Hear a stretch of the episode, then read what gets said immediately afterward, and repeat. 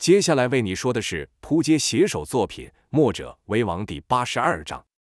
前文说到，姚建轩与赵月华遇到一个叫做马半仙的道人，这道人口口声声说知道真的蓝眼泪在何处，被赵说破后，更以言语刺激赵。赵气不过，想让这道人知道什么叫做真的蓝眼泪。怎知才刚将宝盒打开，就有一道刺眼的金光朝他照来，同时他感觉有人想从他手中抢走宝物。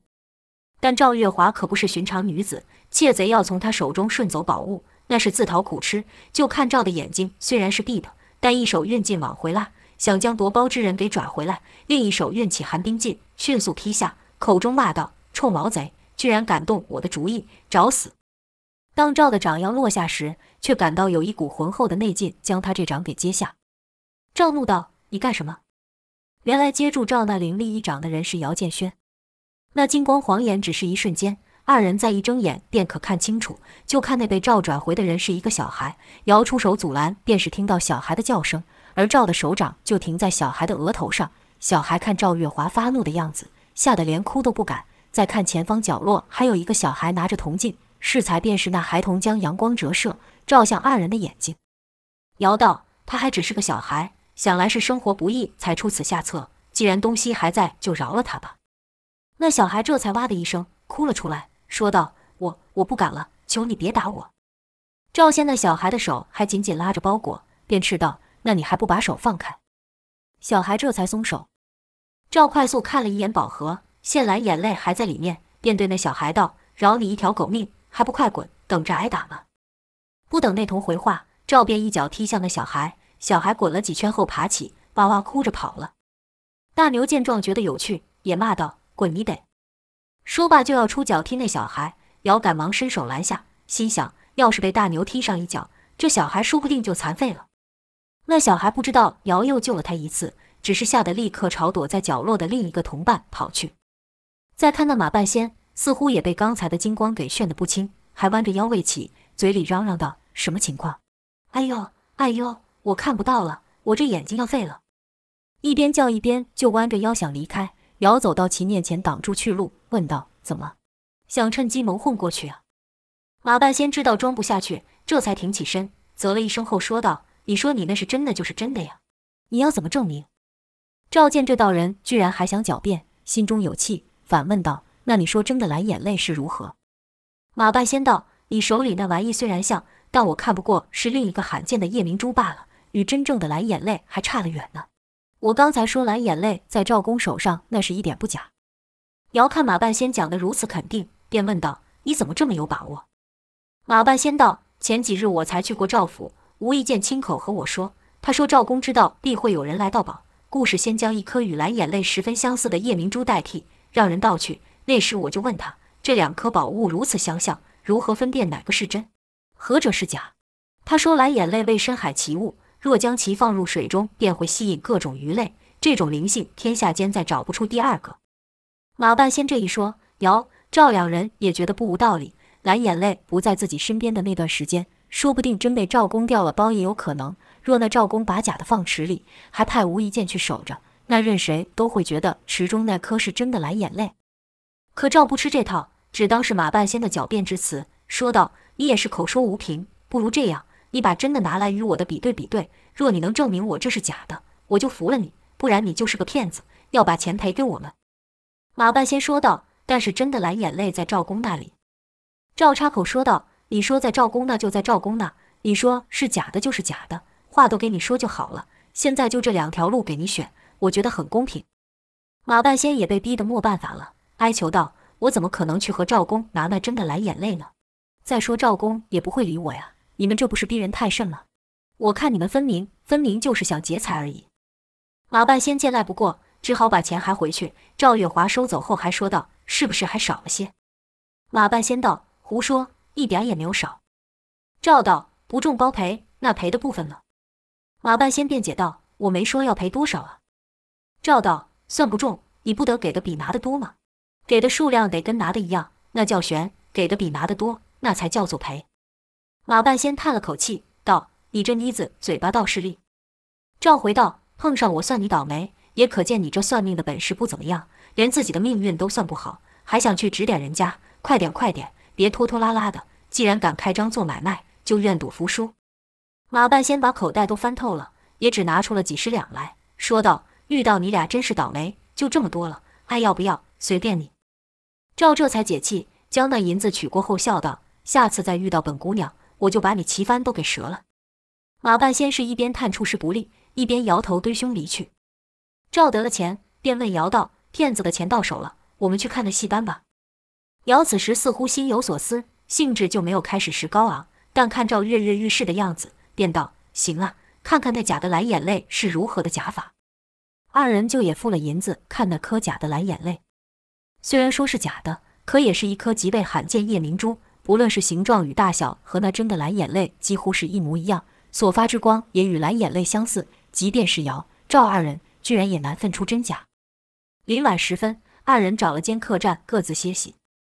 姚虽然躺在榻上，脑袋却不禁想着白日马半仙那听起来像是狡辩的话，思索道：万一那赵公早知道有人要来夺蓝眼泪，便弄了假的让人取去，如此寄了了贼心，那真的蓝眼泪也就不会有人怀疑在他手上了。奇怪的是，听马仙说，这几日还遇过其他人声称有蓝眼泪。这事情真是愈来愈蹊跷。一念到此，不禁怀疑起赵手上那颗蓝眼泪到底是真的还是假的。若想验证真伪，只有一个方法可行，便起身去找赵月华，将自己刚才的担忧都说了。赵听完瑶的说法，心里也有些动摇，说道：“这种事，那姓赵的说不定真做得出来。”便将蓝眼泪拿了出，左看右看，都像第一次见到他那般，不禁迟疑问道：“这不可能是假的吧？”姚道。那算命的其他事情莫说对，却有一件事说的还算有道理。他说：“这蓝眼泪本为水中物，放于水中就可见真章，否则与寻常珍宝难分出差异。”赵则是道：“那有什么？把内力注入蓝眼泪，它所发出的颜色也有变化，我们直接一试不就知道了？”姚一拍额头说道：“对呀，我怎么把这点给忘了？”赵便将蓝眼泪取出，并运起寒冰劲，等了一会，就看着蓝眼泪是一点也没有变。姚忍不住说道：“我来试试。”就将蓝眼泪接过，运起回元功，但结果也是一样。两人不由互看一眼，惊道：“完了，我们上当了。”姚又道：“快把它放入水中看看。”说罢，姚、赵二人就来至客栈中的鱼池。姚道：“把蓝眼泪放下去看看。”这一放，两人脸色都大变，因为那蓝眼泪所发的蓝光是愈来愈淡，愈来愈暗，直至最后没有颜色。赵不可置信的道。这这是怎么一回事？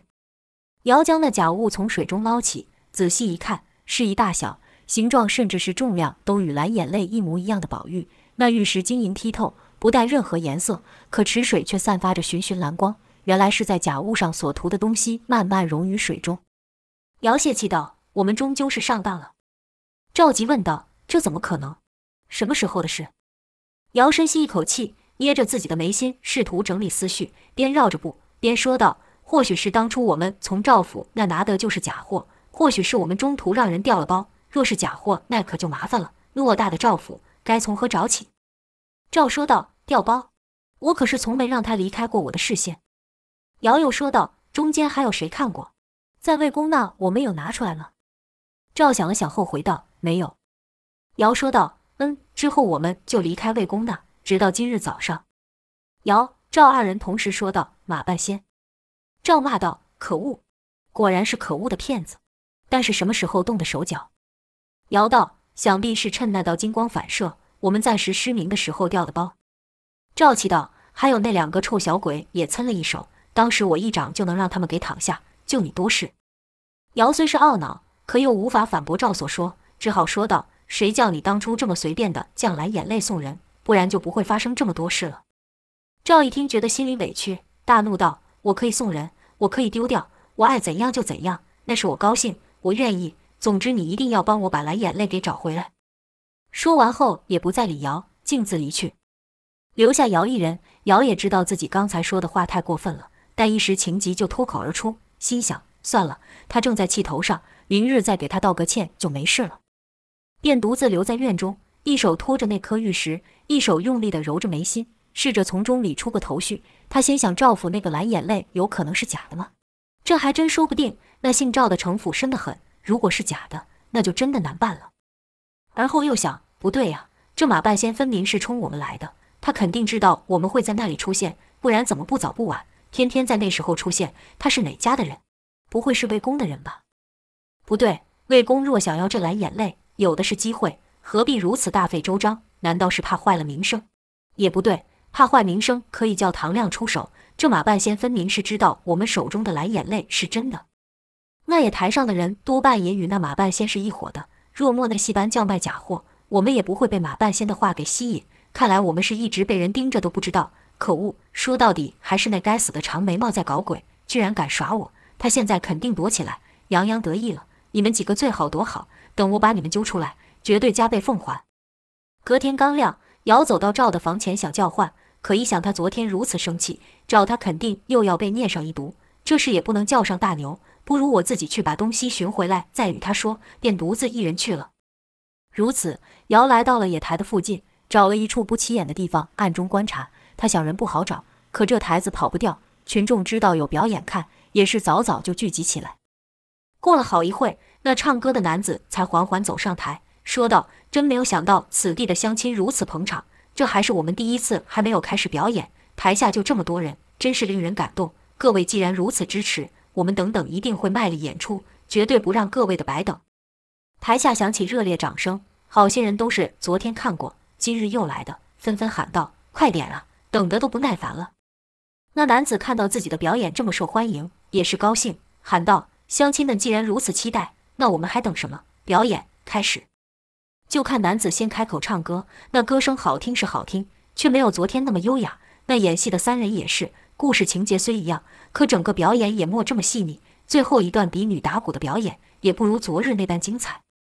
即便群众中有几个眼尖的，也察觉到昨天的表演水准似乎比较高，但有免费的表演看，水准差一些又有神关系？依旧是鼓掌声。那呐喊声不断捧场，姚建轩现在可没有心情看戏，找了个空混进台后等待时机。那男子表演完后便朝台下走来，突然就觉得一阵凉风掠过，跟着就感觉那阵风停在了他的身后。男子大惊，喃喃道：“怎么大白日的遇上这种事？”这念头才刚过，一手就从后伸来捂住了他的嘴，那男子就被拖到了一处摆放宝物的棚子内。那男子是惊恐异常。瞪着一双大眼睛，想张口喊叫，可嘴巴却被姚的手给捂得死死，只能发出呜呜之声。姚低声道：“给我老实点，我问什么你就回答什么，知不知道？”姚脑这群人为了夺宝，处心积虑地算计自己，故意上来就不客气，说话时还将黑日刀拿出一半。那男子见姚取出了兵刃，哪里还敢反抗，立刻点头答应。姚问道：“昨天与你一伙的算命人在哪？”男子回道：“我们这里有唱歌的。”有跳舞的，耍把戏的，但没有算命的。不知道您老在说什么？姚哼了一声道：“想你也不会如实交代，不说也行，我就看看你能撑多久。”姚认定了这人狡诈，不让他知道一点厉害不行，便出力压那人的穴位。那人就感到全身都有蚂蚁在爬一样，苦于不敢乱动一下，憋得他牙齿直打颤。可即使如此，那人还是说不知道什么算命的。姚说道：“行啊，你真能忍，看来心软还真是办不了事。”便又加了几分力，那人是再也受不了，两腿一软，登时就跪了下来，哀求道：“好汉，饶命了！我真不知道你在说什么，我们这真的没有算命的，您真的是找错人了。”姚道：“一点也没错，昨日我就看到你在台上表演。”那男子一脸奇怪，说道：“等等，什么昨天？我们才刚到这里。”适才那男子一直是背对着姚，现在这一说，姚才将其转身，这仔细一看。眼前的男确实与昨日的有些许不同，脸叫昨日的阔，眼也叫昨日的小，但这身形、头发、说话的声音却都相差无几，所以一时间姚才没辨认出来。姚惊道：“你不是昨天那人？”那男子道：“昨日我们还在前边的城里表演呢，所以我才说您弟是认错人了。”姚又一细想，觉得是有蹊跷，又说道：“差点被你给骗去，即便你不是昨日那人，你们肯定也是一伙的。你说你今日才来。”怎么知道这有现成的台子可用？那男子道：“这事情说来也奇怪，早在数日前就有人给了我们银两，要我到此地演出，说是一妇人想看我们的戏，搭台什么的都不用管，只要我们人来就好，还叫我们先给他演上一段，问得非常仔细。那人价钱出得高，我也希望能揽得这买卖，便仔细和对方说明每个细节，然后我们就依约来到这了。”姚将信将疑地问道：“那蓝眼泪一事你怎么解释呢？”就看那人一脸疑惑，反问道：“流眼泪？什么流眼泪？我们戏里好像没这段。好汉若想看我，可以立刻加上。不知道您是是要看男的流泪，还是女的流泪？”瑶赤道：“少给我鬼扯！”男子求饶道：“好汉，我是真不知道你在说什么。”心里却想：莫非这人有什么癖好，特别爱看人流眼泪？瑶道：“你说你今日才到，那昨日在这表演的又是谁？”那男子也奇怪，问道。昨日这也有人演出，我就说奇怪，通常表演的头一天都没有什么人，今日怎么还没有开始就有人来？瑶又问了鸡一会，看着男子似乎是真的什么都不晓得，才将黑日刀收起，拉着那人出帐。这时台上的戏码还是和昨日一样，可三人的长相却也和昨日有些许不同。这时瑶才明白，昨天那场戏是为了让他们上当而演的，骂道：“这马屁仙可真是下足了功夫。”自己想了一整晚的线索就这样断了，眼前这人又是无辜的，姚不免丧气，叹了口气后将那人给放开，说道：“那你和我说说是什么样的人找上你，须得一五一十的说，任何细节都不能落下。”男子说：“前段时间我们共排了三场戏，可光是卖弄武艺与叫喝，人聚的虽快，钱却收得少，所以我们就想说在表演的空档中卖点东西，看能不能多赚一些，因为我们前阵子排的都是武打戏嘛。”女观众就没有这么多。其实女子打赏有时比男人还大方。瑶哪有耐心听这些絮叨，便打断男子的话，说道：“够了，够了，这些无关紧要的话略过就是了，直接说那日有几个人去找你，生的什么模样就是。”那男子想了一会，说道：“是了，那日我们在客栈休息时，突然有六个人找上我们。”瑶问道：“都是些什么人？”那男回道：“四个男的，两个女的，一共是六人。”瑶忍不住白了他一眼，骂道：“四男两女自然是六人，你再跟我这样啰里吧嗦，就别怪我下手了。”那男子想起刚才那难受的滋味，便求饶道：“好汉，有话好说，有话好说，君子动口不动手。”姚冷哼了一声，说道：“你看我像是个君子吗？再说一句废话，就要你好看。”就看那男子闭上了眼，似乎在努力地想该怎么样把事情给说清楚。突然，他张开了眼，一口气地说道。一个男的给了我们一笔钱，要我们今日来这里表演，还让我们先来上一段。其中一男两女看过我们表演两次后就学会了。想是那三人也是学艺的，而且看那身段与舞技都不像是江湖卖艺的，倒像是大富人家的班底，唱的舞的都比我们好多了。还有一个男的从头到尾都没说过半句话，可传的和给钱那人几乎一模一样。然后他们就走了，之后我们就来了。瑶问道：“他们有什么特征没有？”像是长到快要连在一起的眉吗？男子想了想后回道：“没有。”瑶又问：“以前也有人这么做过吗？”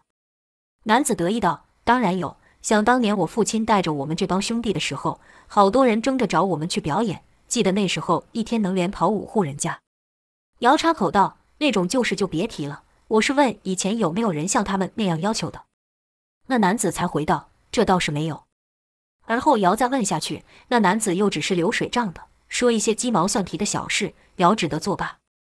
刚走回客栈，就见赵与大牛于门前等候。瑶打听半天也没线索，心里就够沮丧的，不知道要与赵说些什么，便默默地走了过去。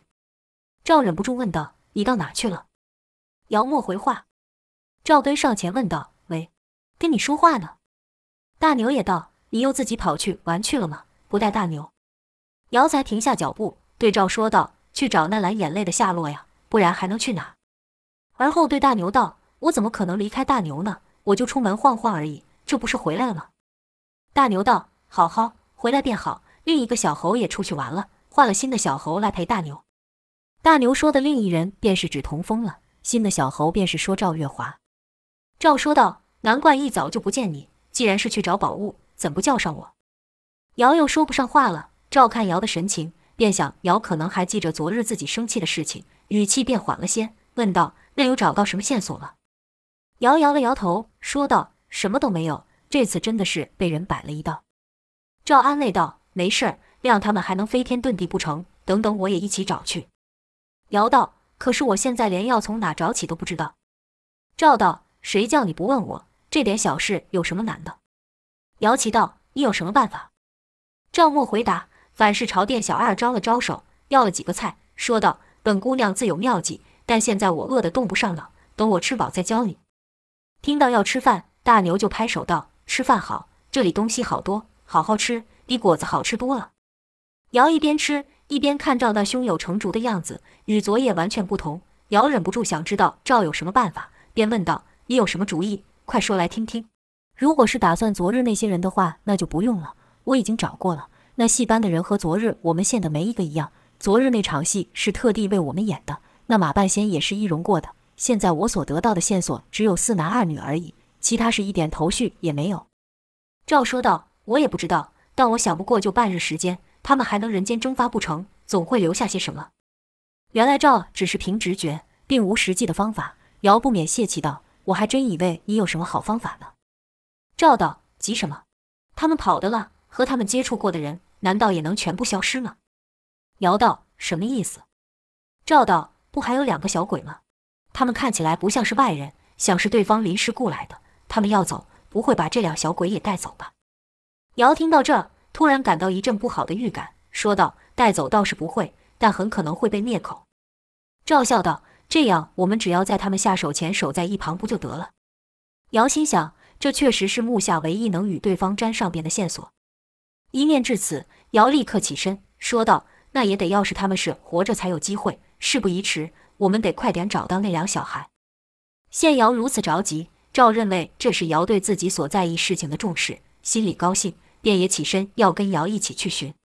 看瑶赵两人站了起来，大牛以为两人在玩什么游戏，也跟着站起。他身躯庞大，这一突然起身，把桌子都给掀了。将饭菜撒了一地都是，一旁的客人以为瑶赵与大牛三人要打架，就赶紧逃跑，连掌柜与小二也吓得躲了起来。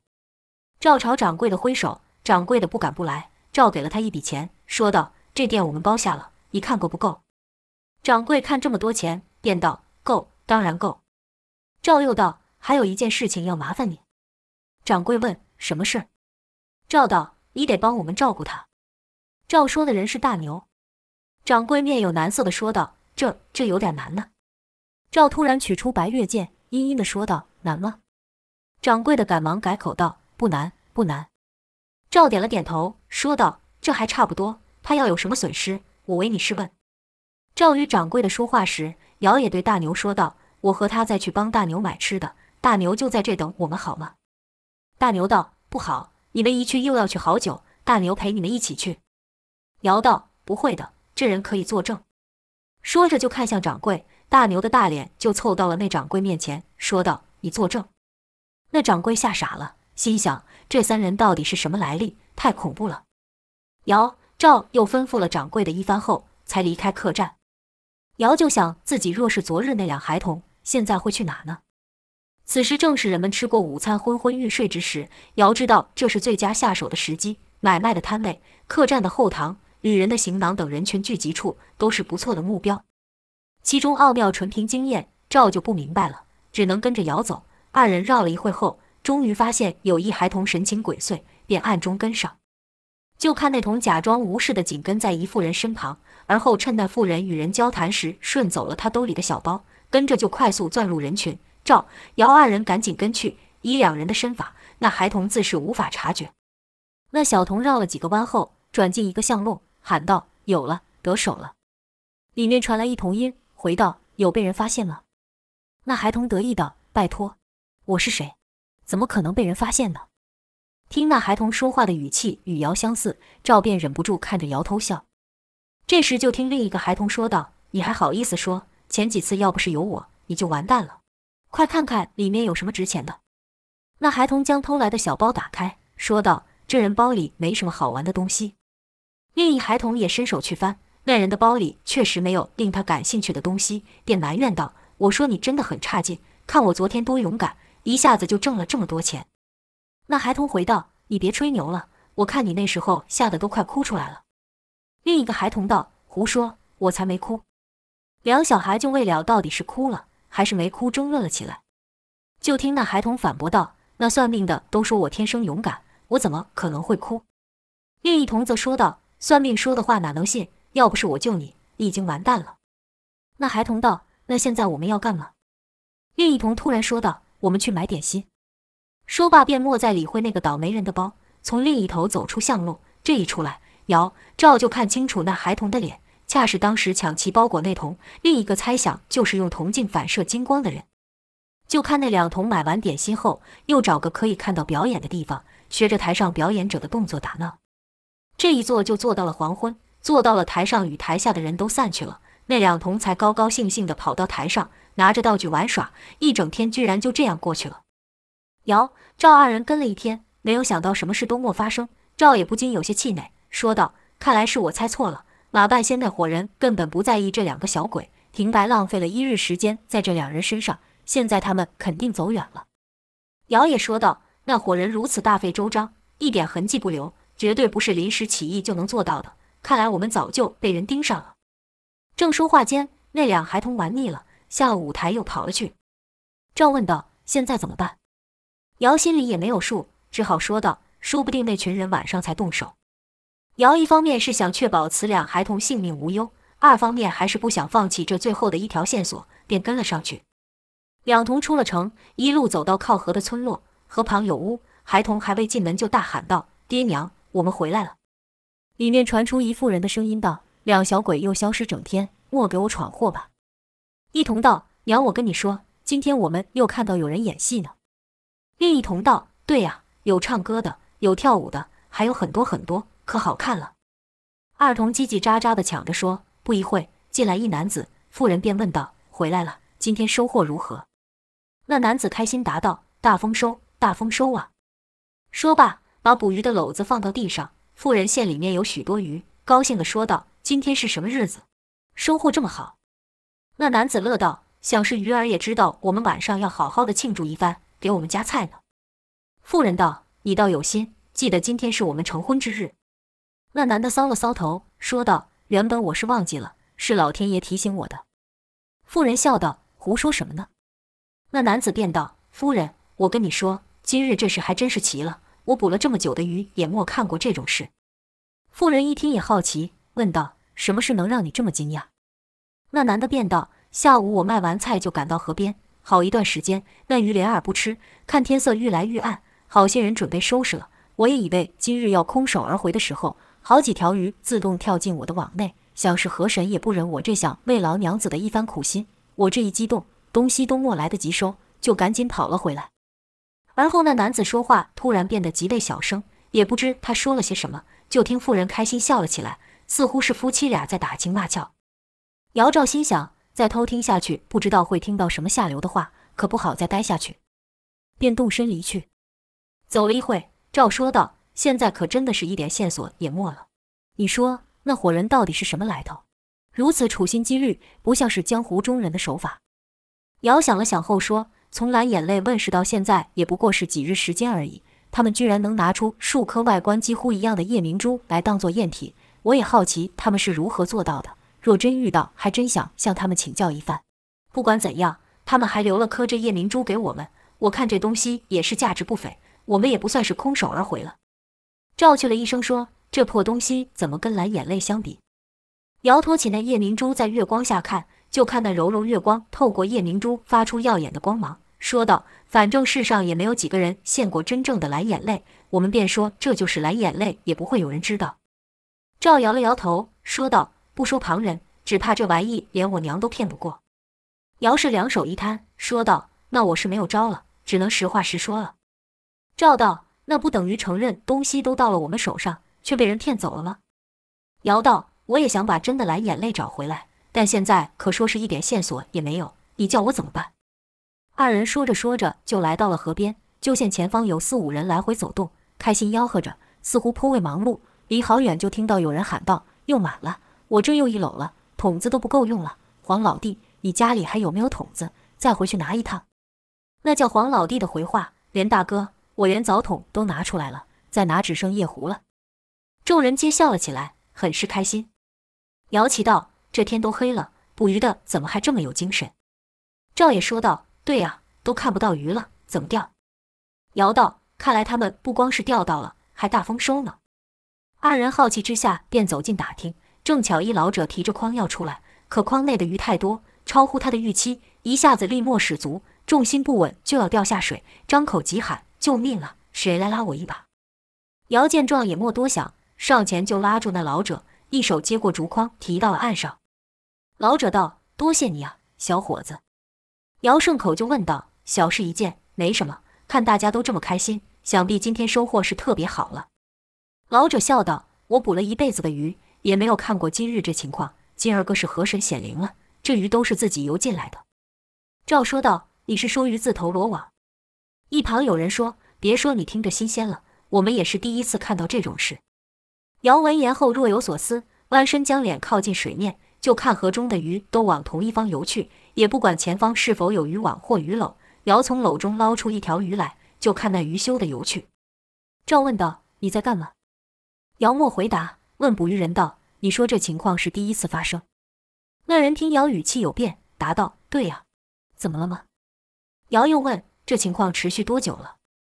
那人道：“我们钓了一日都没什么收获，好多人都先回家了。突然间，这些鱼就游来了。哎，小伙子，怎么了？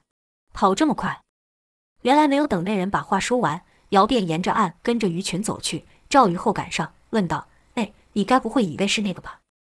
姚一边跑一边说道：“那还会有假？绝对是蓝眼泪。”二人沿着岸走了几里。见河岸旁一小庙内透出光，岸边有人正从河中取出一物往庙走去。就见那物发出湛蓝光芒，不是蓝眼泪还会是何物？姚兴奋道：“马屁仙啊，马屁仙！你果然也忍不住想试试这蓝眼泪的真假。”赵也道：“这蓝眼泪居然真有灵性，像是引我们找到它一样。他肯定也不甘落入这群人手中。我现在巴不得立刻就将这颗假物砸在他脸上。”姚则道：“这多浪费！要我说。”他那还有几颗夜明珠，我们全部拿走，当做害我们担心的代价。赵亨利说道：“这还用你说？我还得把他们衣服拔光，倒吊在水里，才算出了这口气。”说罢，二人悄悄走进庙宇，那里的火光倒映出三个人影。姚对赵点点头，示意赵沉着点，先听听看他们在谈什么。就听里面一人说话，说道：“传说果然不假，这东西确实极富灵性。这一入水，鱼群如听到号令般都朝这游来。”另有一人道：“这玩意就像是聚宝盆般，肚子要饿了，放水里就有吃不完的鱼虾。”又一人说：“别闹了，谁会在意那些小鱼小虾？韩公所给的报酬足够你三辈子吃喝不尽。有了那些钱，什么山珍海味你吃不到，还会在乎这些吗？你们呢？办了这么件大事，韩公肯定也会给你们赏赐的。想好要些什么了没有？”姚听至此，不禁懊恼，心想：我怎么就忘了当日还有那吴一刀呢？光只惦记着赵魏两家，却忘了吴一刀是韩公的人。若是那韩公的话，要拿出这么些夜明珠，确实不是难事。听那说话的声音，正是马半仙。可与之答话之人，声音与马半仙几乎一模一样。乍听之下，还以为是马半仙在自问自答。一男子回道：“小的没什么本事，只会唱歌跳舞，能帮忙到韩公与几位大人们就足够了。其他的小人不敢多想。”此声音温柔优雅，正是当日唱歌的人。又一人道：“韩公又不在这，就别说这种场面话了，多没有意思。这次你们立了这么大地功，我们再替你们说上几句好话，搞不好将你们奴隶的身份也除去，之后这天下任你们遨游，不是很好吗？你们不是想让更多人看到你们的表演了？”那唱歌男不敢回答。说话那男子又追问道：“别光摇头啊，说两句心里话听听。”另一男道：“我说你就别逼他们，世事险恶。”要我说，还不如在韩府上安全。